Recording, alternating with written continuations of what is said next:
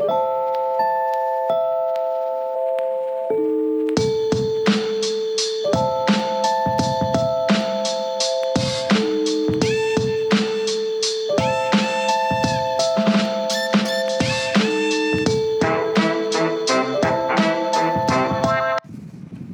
this is Donna Otto, and we are Modern Homemakers.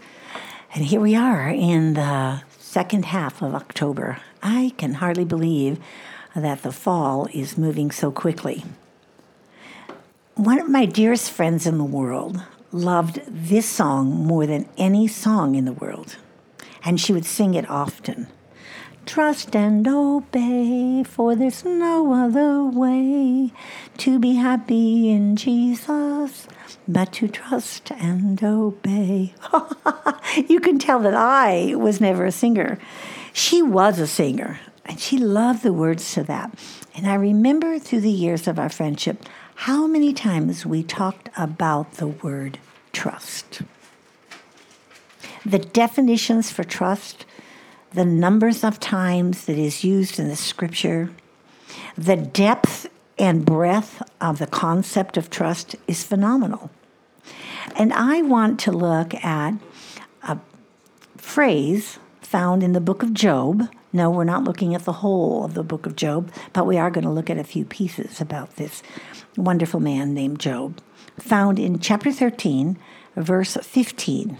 And he said, Though, Job said, though he, Jesus, God, slay me, yet I will trust him. Do you have a hard time with that? Though he slay me, yet I will trust him. I think those may be the most powerful words ever written by um, a person or spoken in the scripture. To the depth of commitment and trust that even if he took my life, slay me, kills me, um, he would trust him. Now, Job is an extraordinary man, and I'm looking at a Bible that I first taught the book of Job from. I'm looking to see when this Bible was given to me.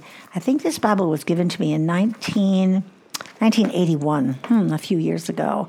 And on every page, on every page in the entire book of Job, which is a relatively long book, 40 chapters long, there are notes and highlights and colors. And so I want to talk a little bit about Job, who he was. Um, certainly, um, not we're not certain who authored the book itself. It is about a man named Job, and it's the oldest book in the Bible. If we were putting the Bible together chronologically, Job would be first, not Genesis. But we put the Bible together in a way from creation on down, and so we have Job tucked away somewhere into the Old Testament. And there's a lot going on in this book. There's a lot going on. Many people find this book sad or discouraging. Uh, I think I find it quite stimulating. And the thing that I love so much is that this is about a man who's growing deeper and who's done the work with his God himself, and it relates to him. And three times in the first 25 verses of this book, which is, I said, 40 chapters long, we read these words about Job. Verse 1 the, there was a man in the land of Uz whose name was Job, and that man was blameless, upright, fearing God, and turning away from evil. Ah, do you just love that? Like in my in my heart somewhere, I think, oh, oh, I want to be that person. I want to be one of those, blameless, upright, fearing God, and turning away from evil. This is the first verse of the first chapter of 42 chapters in the book of Job. And then those calamities come, and you know, if you know the story at all, there's this proposal that Satan gives to God. And in verse 8 of the first chapter, he says, For there is no one like him on earth. God is saying to Satan, there is no one like him on earth, a blameless and upright man, fearing God and turning away from evil. Mm-hmm. I think sometimes I should do a session on each one of those blameless, upright, fearing God, and turning away from evil. I think of the four of those in our culture right now, the first thing I would start with is turning away from evil. Evil has um, invaded us in many ways. Then we go to the second chapter. Remember how many chapters there were? And in verse 3, it says, And the Lord said to Satan, Have you considered my servant Job? For there was no one like him on earth, a blameless and upright man fearing God and turning away from evil. Three times in the first 25 verses of this very long book, we're described, we see the description blameless, upright, fearing God, and turning away from evil. When our daughter was growing up, I noticed in her something that um, related to, so much to me and how I related to God, and see if this is familiar. We we would go to the park and play and swing and slide, make piles in the sandbox, and I'd say, "Come on, let's go," and she'd take my hand gladly, and then I'd say, "Let's stop," and she stops, and trust just oozing from her. She was so happy to do whatever I told her to do. Do you remember those days? Like they're just cherubic, angelic. It it didn't take very long even on the same day, for her to say, No, no, no, I will not, no, no, I'm not going. Now, do I love that child any less than I did when she was perfectly blameless, upright, and turning away from evil? No, I don't love her any less. And if you have recently listened to um, the lesson I did on Absalom and David, you will hear this poignant story found in the scripture of David and his son Absalom. We love our children, we care about them. But when we find them doing what we've asked them not to do, sometimes we have this sense of does she not trust what I'm saying? Do I not trust to listen to why she doesn't want to do it? How do I get her to trust me at the same time to be obedient. And I think that relationship with God is like you have a relationship with your children. When God does a loving, kind, wonderful thing, you look up and say, Oh, I trust him. Oh, my mom said yes, I could have a popsicle. And when mom said no, suddenly, mm. And there's puckers and pouts and storming away. So I think what I encounter in this concept of though he slay me, yet I will trust him, is that Job learned to trust beyond his circumstances. Beyond what was going on, he trusted the circumstances. Beyond what was going on, he trusted God beyond those circumstances. And it, it reminds me of a New Testament principle of which Job had no privilege to when um, he says, to us that he will never, never, never, to the fifth power, never leave us or forsake us. I think Job understood that sovereignty of God. And what does sovereignty mean to you? I can do all things through Christ who strengtheneth me. When I look at this story of Job in the early part of it, I think all the way through this first chapter, we see the emphasis of his character, the description of his stuff, how much stuff he has. He has seven sons, three daughters were born to him. His possessions were also 7,000 sheep. Okay, 7,000 sheep, 3,000 camels, 500 oxen, 500 female donkeys, and very many servants. Now, that would be like having 3,000 cars. Would you like to have 3,000 cars? He only had 13 kids. I mean, it's not like they had 3,000 kids that everybody. The, the, the stuff he had was gargantuan in number and description. Um, the, and he was the greatest of all men on the East. Part of that was not only his character, but what he had. And then in verse 4 it says, And his sons used to go and hold a feast in the house of each one on his day, and they would send and invite their three sisters to eat and drink with them. So there's an evidence that this man was blameless, upright, turning away from God. He had a lot of stuff and he had a lot of family, and they got along really well. Like that's in the first four chap, first four verses of the chapter, and then comes this well, let, let, let, me just go a little further. And then the fifth verse, says, And it came about when the days of feasting had completed their cycle that Job would send and consecrate them, rising up early in the morning, offering burnt offerings according to the number of all of them. For Job said, Perhaps my sons have sinned and cursed God in their hearts.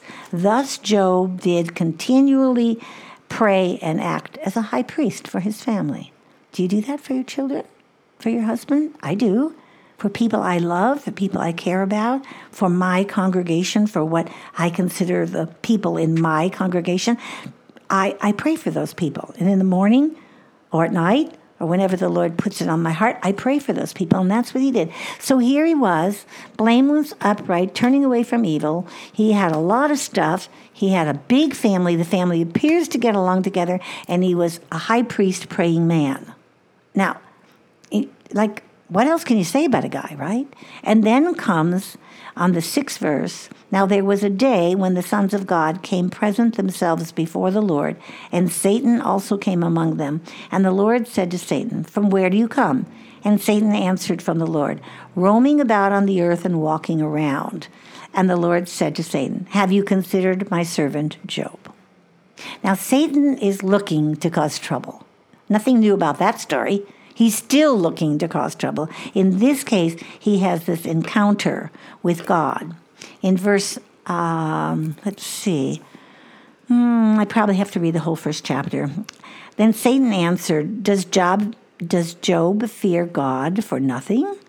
Hast thou not made a hedge about him? Remember, we talked about this recently? Because Job loved God, was there a hedge about him that protected him, that all these things came to him because he loved God? Is there a hedge about him?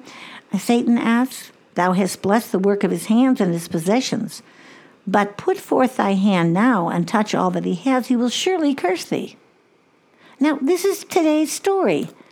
I don't like what just happened to me, so I'm going to be mad at God, or I'm going to say yes to Jesus so that everything will happen good in my life. That's the exact Job, the oldest book in the Bible, saying the exact same story. And God appears in this conversation to give permission to touch him.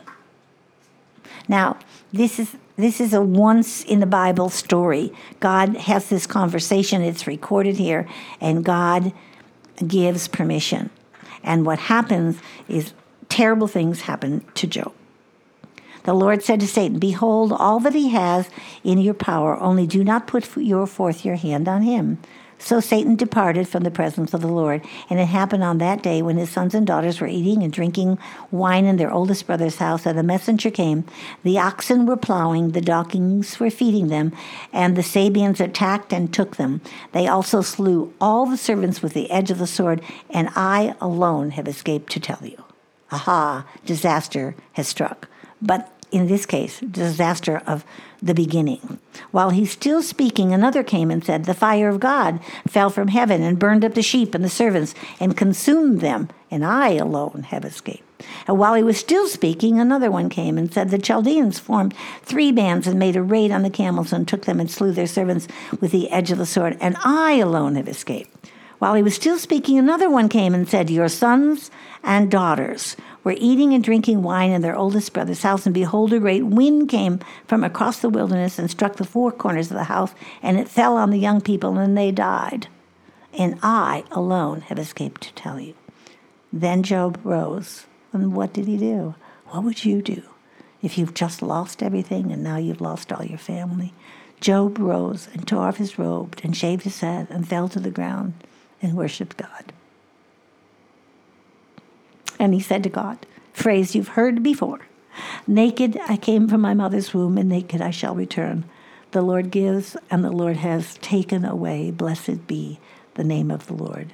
Through all this, Job did not sin, and he did not blame God. You know, sometimes I read these passages, and I, I think I hear your saying what I've thought myself. Yeah, well, Job was extraordinary. Oh, Job was odd. Oh, Job, Job was like Adam. He walked in the garden with God. It was easier for Job. But you know what? I know that's not true. I know that this very circumstance has happened to you. One of this, part of this, you've lost something, the pandemic has taken a life, your wealth has been diminished, you've never had any wealth, and yet he says, You can do, God says to Satan, you can do what you want to because I know this man is blameless, fearing God, and turning away from evil. And today I want to say to you, do you trust the Lord so much that though he slay you, though he take everything you own, though he take your children, and you know that Job has boils on his body, the story goes on for 41 more chapters, and it isn't pretty. His wife even says to him, Oh, curse God, curse God, and we'll be through with this. It must be God who's causing these things. It looks here to me like when Job goes to worship, it reminds me of a man who is now gone to heaven. His name was Sam Ericsson. And he was the founder of a company, not a company, an agency called Advocates for Christ. And he was a lawyer and he lived and worked in Washington, D.C. And it was his mission to try cases, and he tried three cases before the Supreme Court that had to do with issues that were compromising to men and women of faith. And the second part of his mission in life was to take these messages of advocacy to other countries in the world who did not understand what it was to be an advocate, to have an advocate.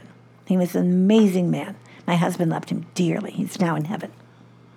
And he would describe how he would have this case and put his life in it and poured hours into it, and, and they would lose. And he said, in every case, whether we won or lost, we threw a party. We threw a party. He, he describes a, a case that he brought before the Supreme Court and the drama of it, and they lost. And they went back to the office and they threw a party. And that was a, a tangible story that for me related to what Job does. He has just been made aware that he's lost all his sheep and his donkeys and his oxen, and the houses are blown down and his children are all dead. And he comes and he falls at the feet of God and he says, Naked I came from my mother's womb, and naked I shall return there. The Lord gives and the Lord takes away. Blessed be the name of the Lord. Through all this, Job did not sin and he did not blame God. I desire deeply to be a woman like Job was a man. And I know what it takes um, to encounter this kind of discouragement, this kind of suffering. We've talked about this earlier this month. And I know what it takes to still stand upright and blameless. It appears that Job does it consistently, even when his wife tells him to curse God and be rid of all these problems. But Job consistently proves to us and shows to us a way that allows us to know that it is possible to go through the worst of things and still trust God and the phrase that he uses is, though he slay me, though he take my life, though God take my life, and I am sure that God is taking my life, and I'm being very literal with this translation, I will still trust God. And I'm asking you to consider that in your life. Are you a woman, a person who not only trusts God, but wants to trust God in everything, and every way? Are you training your children to trust God for what God promises, and that is that He promises to be with us, that He will never leave us or forsake us? He does not promise to keep the boils away, He does not promise to keep our children alive, He does not promise any of these things. And I want you to join me in considering the real question, that is do you believe that God is trustworthy. Because in the end, in the very end of all of these discussions, the question really falls if I want to say, though he slay me, yet I will trust him, then I have to, at my heart, at my root, at my complete being, I have to believe that God is trustworthy. in everything, in everything that I have and everything I do, in this whole wide world, in what has come and what will come. Is the God you serve trustworthy? I believe the God I serve is trustworthy, but I believe I lack um, the abilities to completely trust Him. So I'm asking you to join me in this phrase and ponder it as I am doing. Though He slay me, yet I will trust Him. Spoken by Job thousands of years ago and meant to be an encouragement to us in the 2021, the fall of the year. I'm Donna Otto. This is Modern Homemakers. I hope you'll look at our website and find things there that will encourage you. It's our goal to encourage women, wives, mothers, and homemakers. There are free resources and books and things that you can purchase and listen to and watch, and we hope they'll all be a sense and a source of encouragement to you. Remember, the common begin and the uncommon finish. Go out and make it a very uncommon day of searching your soul to find out how much you trust God.